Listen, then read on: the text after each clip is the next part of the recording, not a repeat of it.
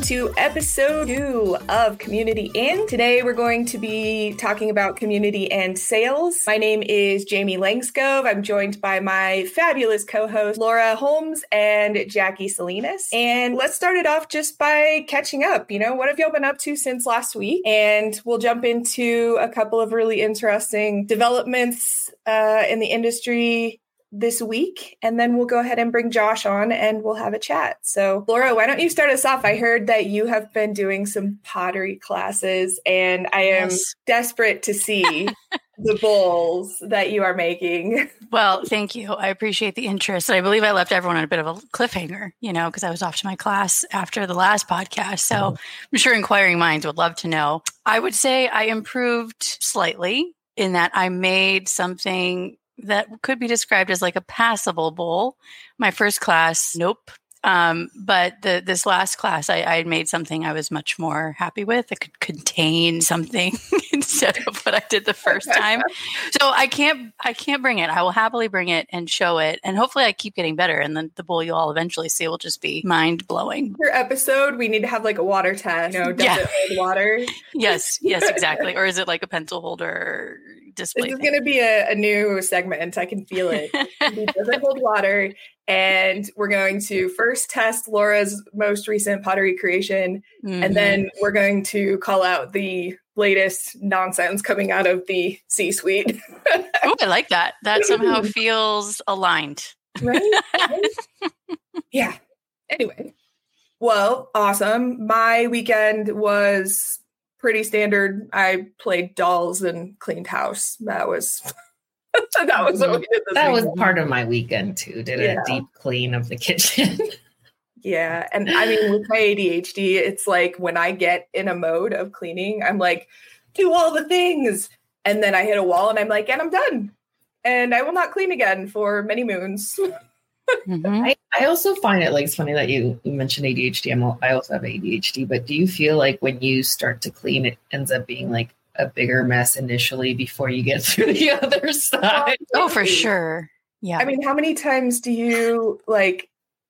I was doing this really bad yesterday, and I told my kids, I was like, I am in this mode of, oh, I should clean that. And then I'd see something else, and I'd be like, oh, wait, I should clean that thing. And then I'd be like, oh, the dishes are dirty, and this pot needs to be cleaned, or I can't make breakfast. And oh, but I can't make breakfast until this is put away. And and then I end up getting nothing done, and an hour has gone by, and I'm like, I'm hungry. I know, real it's life bad. woes. It's bad.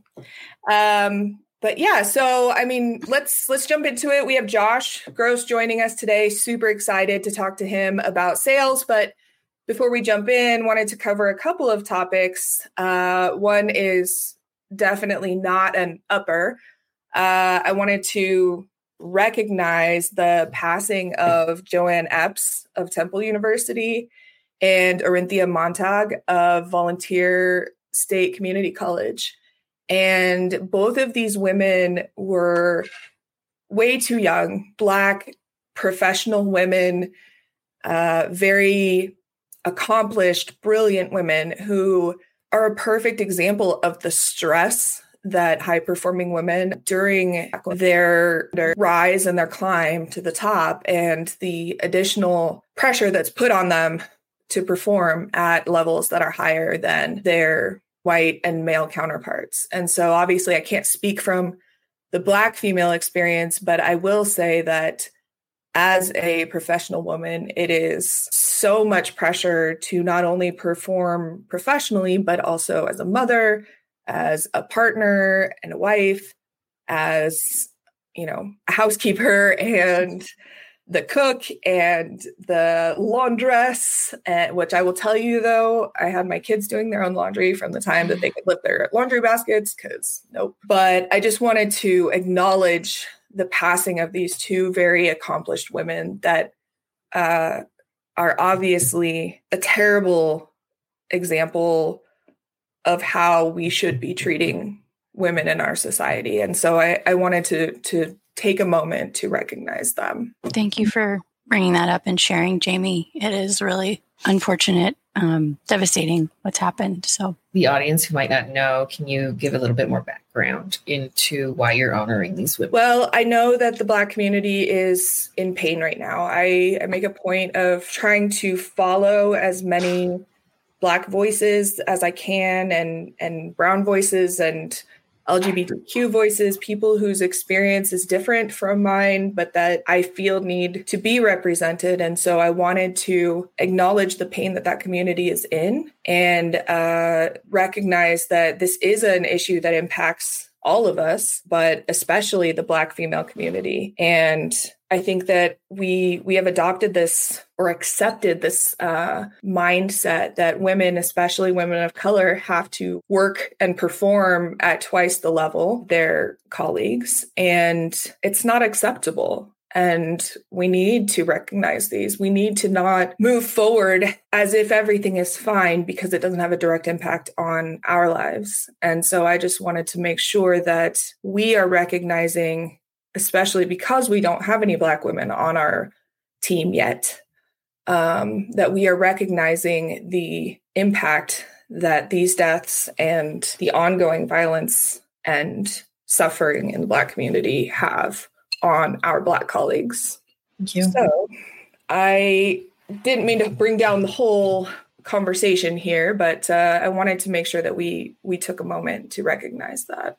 And I think the other thing that I, I see a lot about Black maternal death rates, and when I am at the same time seeing a lot of women who are pregnant, who are expecting, or have recently had children who are being let go from their companies, I am even more angry and devastated by that. And all of this is connected. It actually brings me to the next topic, which is uh, just recognizing that we're seeing a lot of the same companies who have been doing layoffs are now starting to do rehires, trying to navigate the the mental gymnastics there of looking for a new job or you've been laid off by these companies and and starting to see them rehiring all of a sudden can be very hard to to navigate. So I wanted to raise that as well and and see kind of what y'all's take on that process that we're seeing happening now and especially, I wanted to ask you, Laura, like if you were yeah.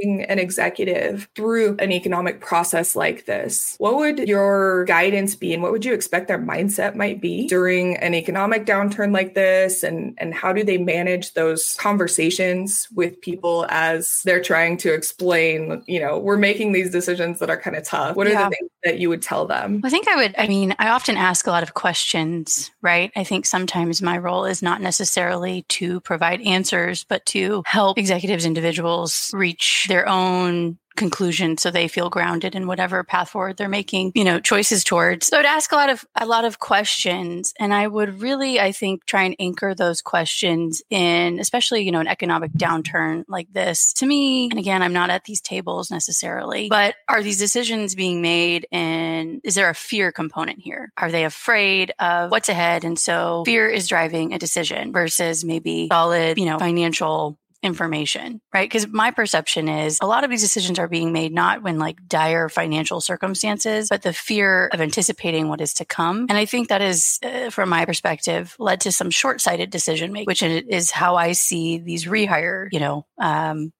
journeys right? We're going to lay off a ton of people, realize, oh, we probably didn't need to lay off a ton of people. Now we need to rehire. And good thing we know who we can reach out to because we let them go. And eh, so, again, I think my questions would be, you know, uh, uh, one, a lot of questions, but also anchored in like, what's really driving this? Is because your buddy company next door is doing it? Because of what you heard on the news?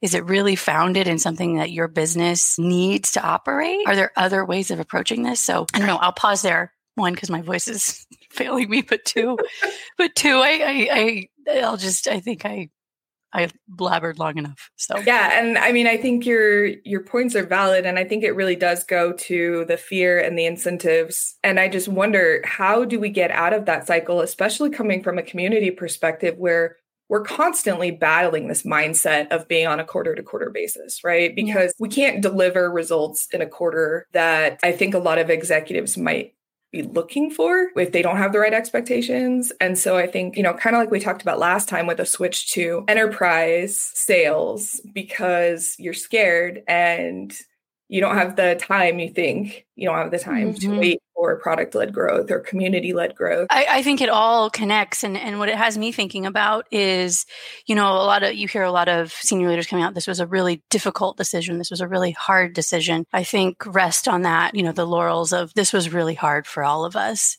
But I think it would be also hard to maybe say we're going to have to weather some economic challenges right now and this is what that's going to look like but we're not going to make layoffs because you know we're not in that position but it's going to be hard right? To me that's also a hard decision but has less human cost you don't well, it has also trust. more humanity in it. Well, right. I feel like your employees would be like, "Oh, I understand this." To your point, Jamie, about how do you communicate this to people? I feel like if I'm an employee and a leader was like, "Look, it's not great. It's not great, but we're going to weather this together, and here's how." And we're going to check in, you know, at different timeline intervals to see where we're at mm-hmm. versus no communication and then well there goes 10 20% of our yeah. workforce. And then now we're going to hire people back. Like the employee experience the human experience very very different. Yeah actually reminds me uh, of this company cloudbees.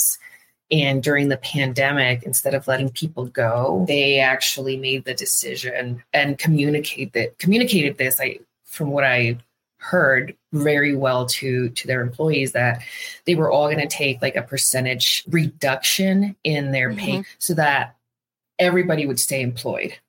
And i i mean i found that to be i admired that because it's it's yeah. quite uncommon to say like you said that this is not great. We have no idea what's going on but at least it's like more humane and it's like we have no idea like how this global pandemic is going to shake out if we're ever going to like I, I thought that was a very humane decision to employ instead of like laying a ton of people off because exactly. you're you're you're you're making like a business decision exactly and i think there shows there's other ways of thinking about how you navigate a challenging time you know what I, you know we continue to see in especially the tech space, appears to just be this is the approach. This is what everyone's doing.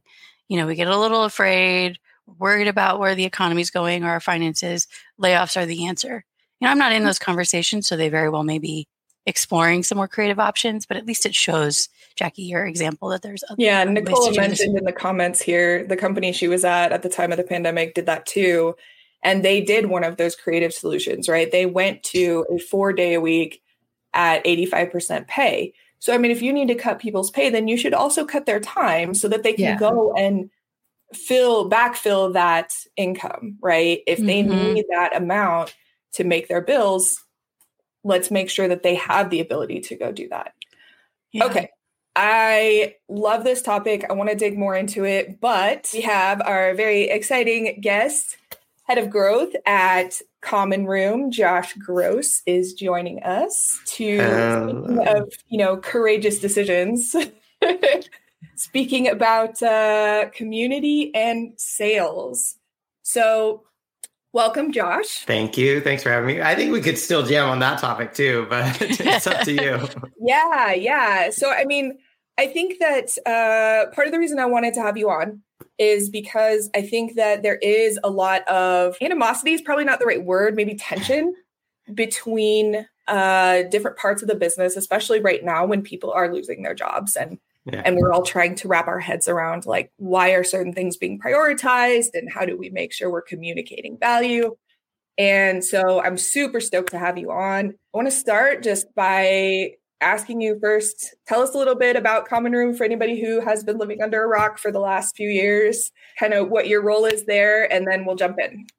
Sure sure. Uh, so common room it, it, kind of actually plays really well into what you all just talking about where um, we're all being like if during the downsizing or the pandemic um, if you were given the opportunity to say like what could i do to improve the situation? So i think like one area that i probably build on with what you were talking about is the like the autonomy and the accountability. So once you understand that there's a problem, now I get to decide how I want to help fix it. And what we've seen, so with Common Room, we started plainly as like a, and I don't know how plain this is, but a community platform. So when we define community, it's more of an ecosystem where people are talking about you, your products, your brand. So it extends beyond just a forum.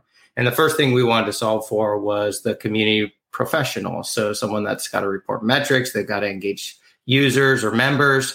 They need to be able to build impactful programs for the business, so your user groups, your champion programs. But what we saw, and as a result of the same things you were just talking about, is that the best way that a community professional could actually add value to their organization is plugging into the user journey. So rather than say when somebody joins our forum or somebody joins, say, our Slack, that's the community. It's more we're intercepting them or meeting a user where they are. What that means is a community professional needs to have the same context as the rest of the business. So you need to understand where they are in the product, how they feel about the company, who they're engaging with, and so forth. And so what we've done is we've expanded Common Room from just helping you build programs and measure the success of those programs, but now in understanding how you can personalize, how you can share data across the organization, product, go to market, so sales, um, engineering, support, and so forth. So really, it's kind of a a, a platform that tracks the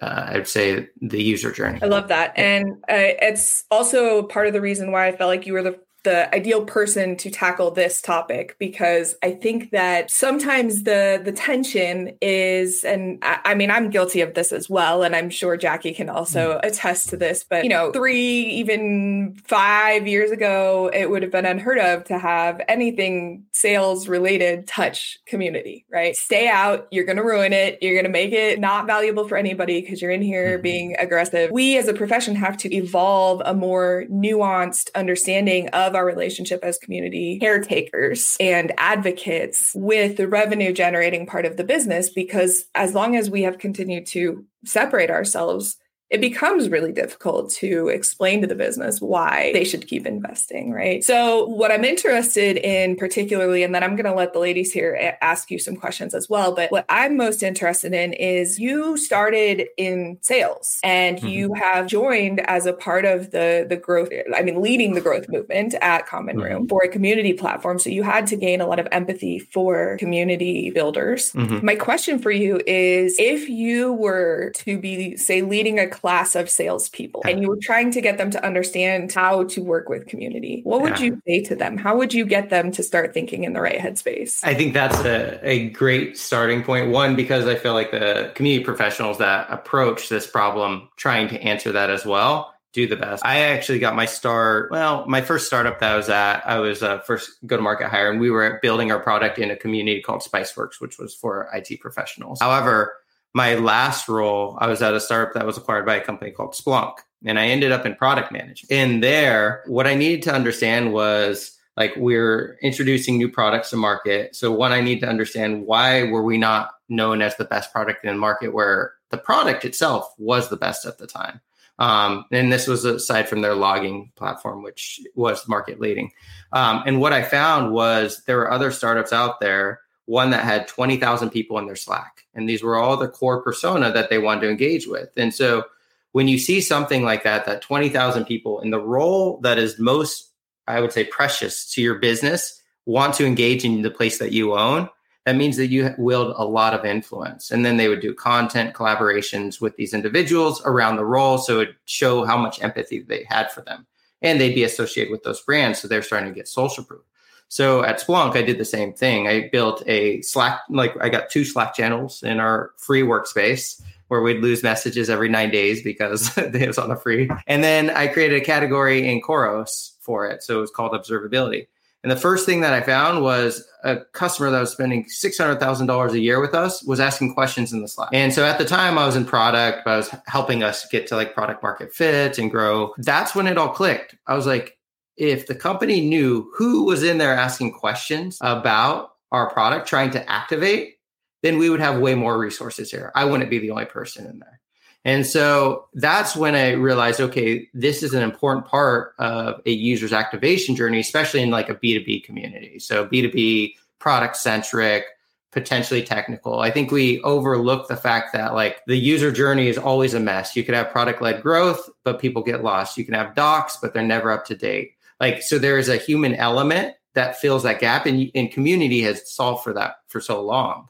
Um, now, for sales, the area that I think uh, we struggle with, especially in working with community, is the fact that like a community professional is is curious you want to understand. But with sales, it's all anecdotes. It's like, no, this salesperson came in and they and someone complained, or they DM somebody, or this or that, and it's like, hold up, like today, what a salesperson really needs to do is provide value. They need to figure out where in that user journey can I insert myself so that I provide value, so that they're more likely to buy. That's it. Um, especially like in enterprise sales or higher like average sales price. And so there was a person actually the the person that created the the Splunk community. She also did it at Honeycomb and um, Cribl. Her name is Rachel Perkins. She sent me, and I can share this after the fact, um, like a five pager on how she indoctrinates community to the rest of the company. Because her idea is the community is not separate from the company.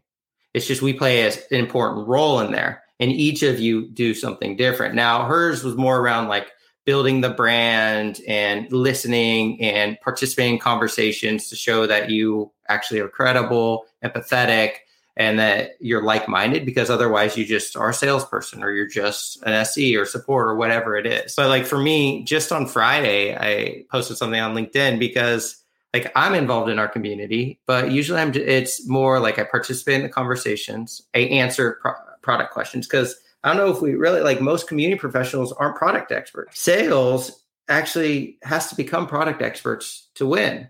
And so they bring something that you're not getting from support today into the community, which is some level of expertise. And so I'll go and answer some support questions in our Slack. And it happened to be someone in our ideal customer profile. They were looking at like wanting to have more history from their community, meaning like longer retention of, and so forth. And I answered a few questions, shared some docs, and said, "Oh, by the way, like you can that's like negotiable on these other plans." And they're like, "Oh, connect me with sales." Well, it's like I'm kind of sales. I just did that, like, th- like, and they're stoked because they were helped. Like, I think we look at like the community and think, okay, they're joining for a reason. They're joining for whatever reason got there and how they found us. And if it's because they're trying to activate on the product because they're trying to build their first program, whatever it is, we just need to meet them there. And by having sales involved, one, they're incentivized if they are their accounts, which is great. But two, like we all benefit when the brand is strong, the product has a great reputation, people believe that we're standing behind it because we're so responsive in the community. Um, it's a great feeling. Thank you. Jackie, I know you unmuted, but if either one of you has a follow on question feel free. Sure, I'll jump in. Josh, that was all very interesting. Thank you for sharing. Um, we talked a little bit about this last week, and you know, Jamie kind of indicated I'm not a typical kind of community individual. So my question last week was kind of around the language turning inward to the organization, right? So it sounds like you're very mm-hmm. active and you answered that question. So what does that mean um, for you when you interface with post sales teams and other teams within within a common room to then ensure that that user journey is positive, right? How do you see those two related? The internal kind of com- community within your organization and how that mm-hmm. then projects outward to the users and individuals curious about common room. Uh, so uh, I would say the the biggest thing I've learned about what community enables is personalization because people join somewhere Mm-hmm. So they mm-hmm. have some motive and then they share something or they don't. When they share something, it's like first party information. Like if you're like whatever with AI, if you're using that, you can generate like an entire profile of what you think this person would want next. And so the conversations that happen in community, if they don't get back to the rest of the company, that's a huge loss because you right. lose that opportunity to personalize. Um, when I first started in tech, um, there was this idea of like specialization in sales where you'd have one person that would call and schedule meetings, another person that would schedule meetings from inbound emails or demo requests. Then there's another person that would sell, and then there's another person that would do the renewal and all this. And what happens is each one of those, there's context loss. And for the user, it's horrible. Mm-hmm. And so that's like another reason why like very bullish, of course, on common room, but it's this idea of like if you have all that context and you're sharing what happens outside with what happens inside your company, then everybody wins. Like for us, like we build our customer advisory board based off of like the community plus the product information because you see who's most engaged within our Slack and then who's also using core features in our product. And now we know they're the perfect set. Um, I had to build a customer advisory board at Splunk as well. And the way I did it was I had to ask sales who should be nominated, or I had to look at like who spends the most money with us and then you have to find a person and this person may have a different role or persona or interest than someone from another company that's in there. And so you end up with this like hodgepodge group where the feedback is not nearly as valuable. And so i'd say like if you're if there is a delineation between that external community and the internal teams that need that data that inf- insight data context then it's a huge miss. Mm-hmm. and it and it directly impacts customer experience yeah, absolutely. I lived in the um, tech space for a long time in the mm-hmm. implementation mm. and onboarding world. Oh yeah. So, um, so that was kind of my question. Yeah, I should have maybe given you that context before, yeah. but you know, I see a lot of tension between teams because all that yeah. sounds you know logical and makes sense. I think in practice it becomes a lot harder to do. Um, you know, sales wasn't didn't always want to maybe hear the reality of what it means to implement yeah. You know, CS didn't want to hear the reality of what it means to implement, and and then the other directions too, right? Appreciating yeah. the difficulty of making a sale and things like that. Because I agree, it is hugely important that feedback loop is gold. Mm-hmm. Um, but I think in execution and in practice, it's not always as smooth as maybe all of us would would have liked it to be. Yeah. Uh, so we have like we have a few different ways so like for post sale like last week um, we brought on a, a, a, really large like fortune 50 company as a customer. And awesome. for that yeah i'm stoked. It took a long time. Yeah, i congrats. actually met them at a community event. Like uh so yeah. There you go. Um but uh what ended up happening was okay so it's like they have like a very complex community ecosystem with multiple communities with different products and teams and that we have to support. And so for us, it's like, well, there's an expectation of what they're going to get when they buy. How do we make sure that not only does that become reality, but it's even better than that? And mm-hmm. to do that successfully, like one, you need to live where your your customer is. So if they're in our community, we need the rest of the company in our community. So everybody at Common Room is in Uncommon, which is our Slack. Um, additionally, like we do the standard like onboarding. So there's like a multi-page Google form on how far along they are, who the people are, what are the outcomes, all these pieces. Then there's like a customer success that's um, also assigned at that point in time based on strengths. Um, we also have like our internal Slacks where each company may have their own channel. So product engineering leadership is all involved there so that there can for any escalations. Um, and then on top of that, uh, one thing that because of the stage we're in, but ideally that never really changes, um, is like if I'm the one that sells the customer, I'm going to stay involved because like I'm an expert in the problem that they're trying to solve right now because we've spent so much time together. And so there needs to be that continuity. It gets hard with defining the roles, of course, in post sales because who's going to own what. However, um, I'd rather over communicate than um, under at this stage, especially. Absolutely. So I know I think Jackie has a, another question, but I want to do a really quick follow on to what you just said. And I am constantly thinking about scale. That is like mm-hmm. my brain always goes to scale. And yeah. so are you finding that your continued involvement is scalable? And is that because you're focusing on bigger but less customers as opposed to lots of smaller customers? Uh, I think it's actually long game versus short game and uh, how much resilience we have as humans. Uh, for me, like every time there's a positive interaction in our Slack, like that's my celebration. I don't celebrate a lot of things, but because I know that's the start of something bigger.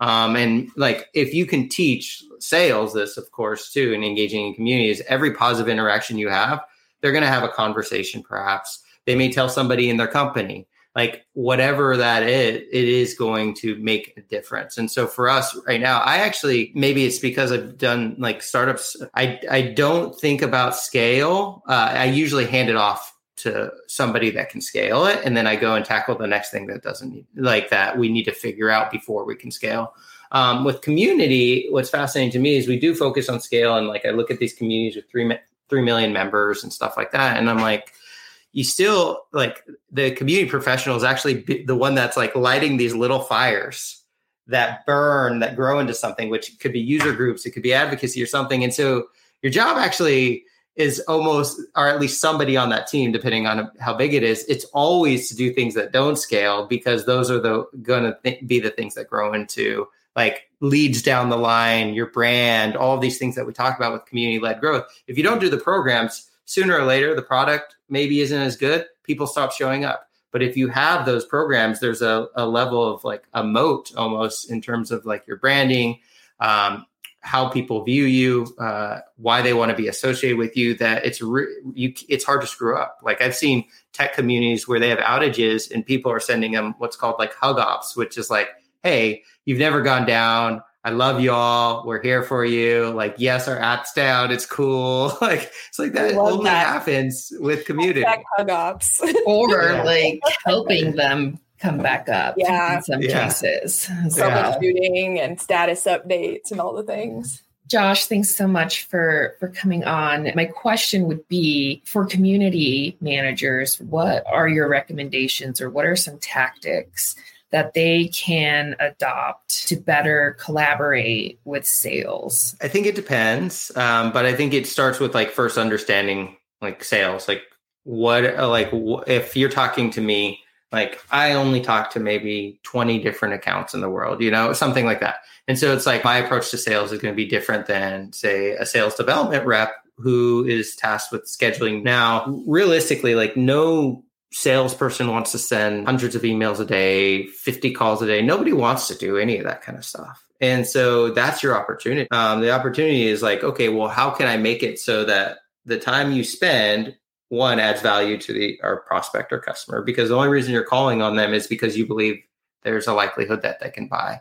And so you have all this insight because you know all these individuals, perhaps the companies that are in your community. And so what can you do with that? So there's two things. Like one, I would say is one, like ha- helping sales understand what is the role they can play. And so it's like asking questions. Like if you see somebody that's your customer in there and they're running into it, difficulty, if I'm running into an issue with a product and someone responds and says, Hey, like I have this technical resource, we can go into your use case and we can try and overcome it together. As a community manager, you're like doing this. You're like, yes, because like I don't know what to do, you know, a lot of the times. Like I don't want to uh, generalize too much. That's the help you could have. Today, you don't get it. And so sales is incentivized to move them along to activate them. However, like if you're working with like individual sales, like what I've seen successful is it's like, okay, somebody joined from this company, joined our Slack or a forum from this company, letting the sales team know that they're in there because they may have like an engagement. Like I said, this is a point in a customer journey where they may already have an opportunity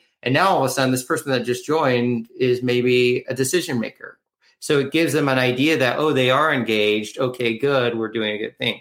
And now like guide them on how they might engage directly if they should at all, but, or just awareness. Like those things are valuable. Usually, though, what I would start with is going at the like management director level, because then it's like, okay, to Jamie's point on scale, it's like, how do we do something that actually makes an impact to the company because everybody is practicing it?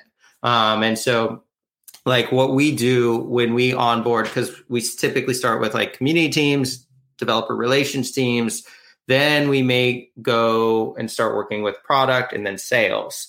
Um, when we get sales involved we have to lay the land like here's what the community looks like. Here are the companies that are participating here are some of the trends you see. When three people join Slack on the same day, they're probably doing an evaluation. Um, here's how you can engage. Here's how you can be alerted. Like there's so many different ways that we want to uh, programatize the experience for them. Because the other thing is when you think about sales and the marketing stack versus community, they have 20 different tools that they're using. Everything needs to plug into CRM. So anything bespoke is scary. And so that's why starting higher like does help.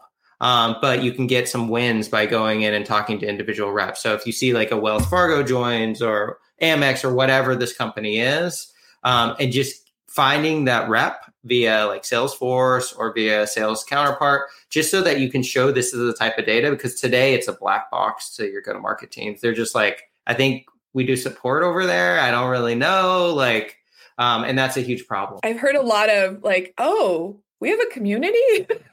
One thing that was really interesting to me when I was at SAP was that enterprise customers a lot of times are looking for a support community. They want to know that you know if they have a problem they don't have to wait necessarily in a support queue they can go out and mm-hmm. access a very robust self-service community. Do you find that integrating that into like the sales deck or the onboarding from the sales side is actually helpful? Is it a is it a bonus? Is it a feature? Like yeah. it makes it makes community consequential to the business. Like if you get to be on the customer journey timeline then you can't be removed because that's risk, you know? So it's like if if you go from awareness, it's like, okay, they attended a user group. Oh, that's ran by community. Then once they activate on like the self-serve, then they join forum or the Slack to get help with questions. Like all of a sudden, if you remove anybody from community, you're either at the top of the funnel around awareness, you're in the middle when they're in activation. Like these are consequential decisions. And so I think like that was a great question because I'm like, shit, like I would I would absolutely do that.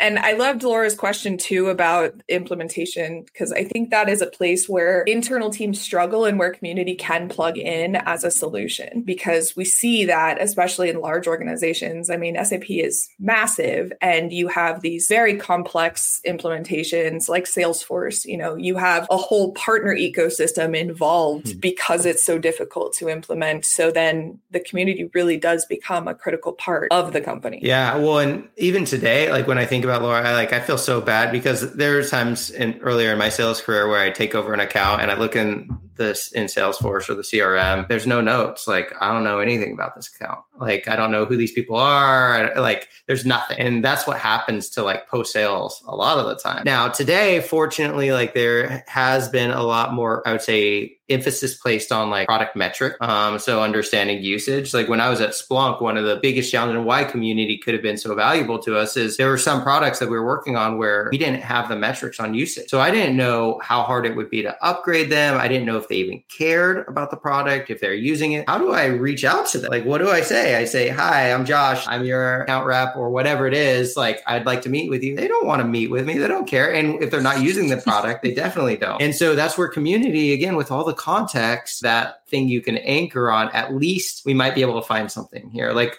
uh, I work with like some customers that they do like workshops. And so before they go into a workshop, they'll just look to see who from within this company is engaging with us, what are they asking about all this. And all of a sudden you have like some context that get not only like maybe it's valuable, but it gives you some confidence that you have some idea of what you're walking. And so yeah, for post sales, like community, especially for companies that don't have extensive like product metrics and aren't doing a lot in terms of health scoring it's almost like the only thing you've got because i was thinking about okay next then is expansion and renewals and mm-hmm. at what point does your AE or your CSM go into the community and start looking at what are the problems they've run into? What's their overall sentiment as they express it in the mm-hmm. community?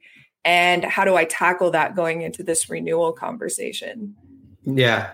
Yeah, I, like absolutely, and I I love the like the sentiment pieces. Not because I think sentiment is overly valuable. I think it has a lot of value um, when you look at it in terms of like trends by individual organizations. Like usually, what we see is when someone's hosting a conference, sentiment goes through the roof.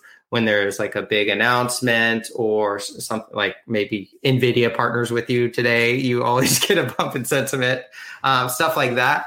Um, However, like that data, this is why I love community so much. Is so when you think about like from renewals and um, customer success and so forth, like you want to know who are your advocates, who are your detractors, what are their specific use cases, is there anything open that they haven't been helped with yet? Because that's the first piece of value I can provide. But that same data is valuable to product because it's like what what products are they asking about um, because one this that means this is a user that like fits this one persona that i care about but also that they're talking about this product. So if i want to do a user research i don't have to give $50 gift cards through a user research team. I can just slack them or whatever. Um, and then from community it's like by seeing that these people are asking questions, making sure that they're escalated so that then maybe they'll stay more involved in the community. And then you're going to get the long tail effects in terms of engagement and all these things because they see that this is a place that when they go there, they get the experience they want.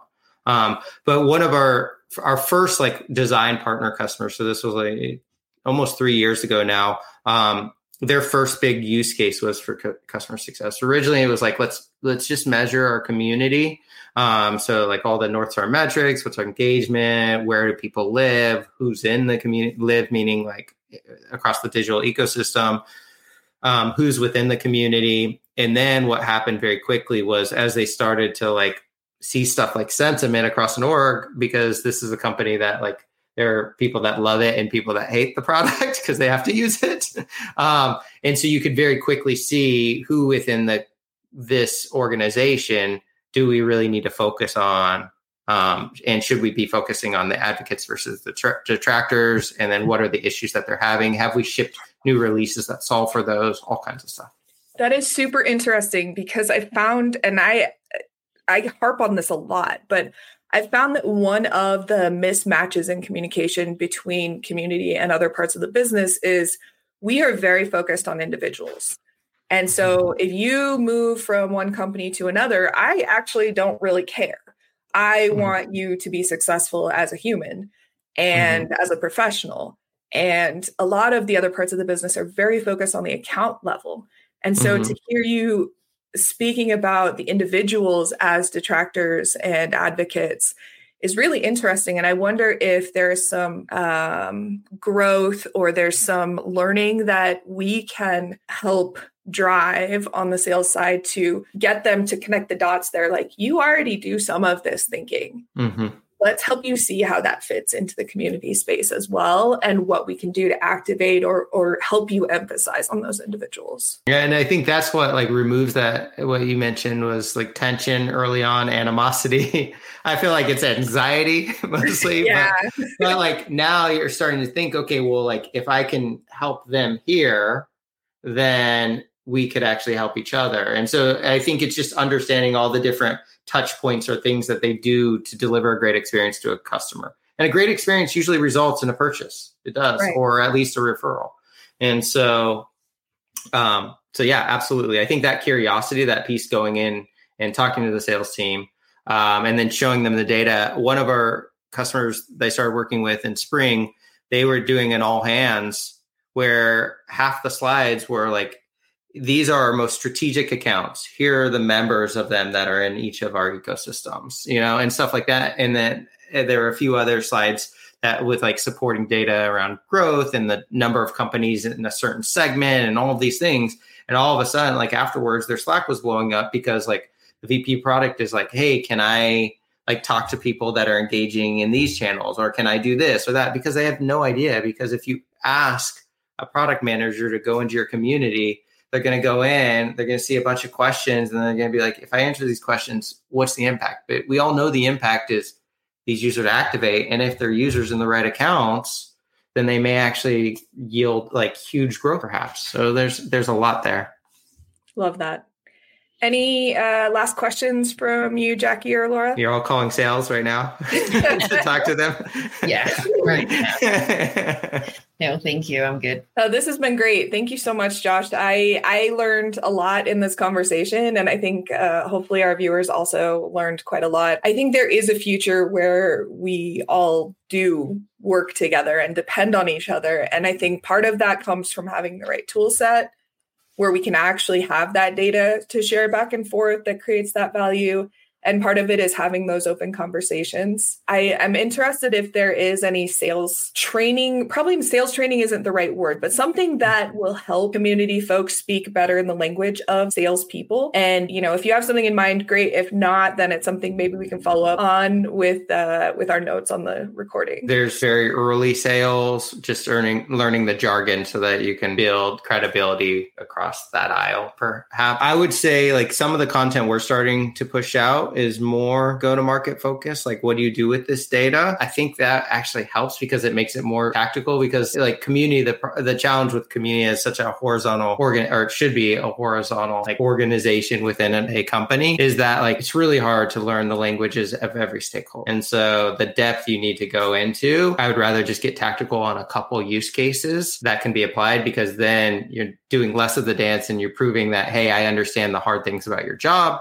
now let's talk about that. So there's a few pieces that we have um, generated recently that I think could help there, and I'll send those. And then also the other piece would be uh, the one that Rachel Perkins wrote on when she onboards the team, so the, rest of her like peers in the company to like this is community, this is what it's here for. I think it's a great starting point, and if you're not doing that when you join a company, um, it's a big miss because then you end up with wait we have a community. I love that. I love that. Thank you so much josh. Yeah. uh, all right. Well we are just about at the top of the hour. I want to tease our next episode which we will be talking about mentoring and how that fits into your overall community strategy uh, we'll be having Dr. Ravi Gundlapalli on, who is the CEO of Mentor Cloud. It was yeah, really, nice really to lovely to have you on. Thanks so much, Josh. And thank you, everybody, for tuning in. And we will see you next week, same time, same place. Okay, bye. bye. bye.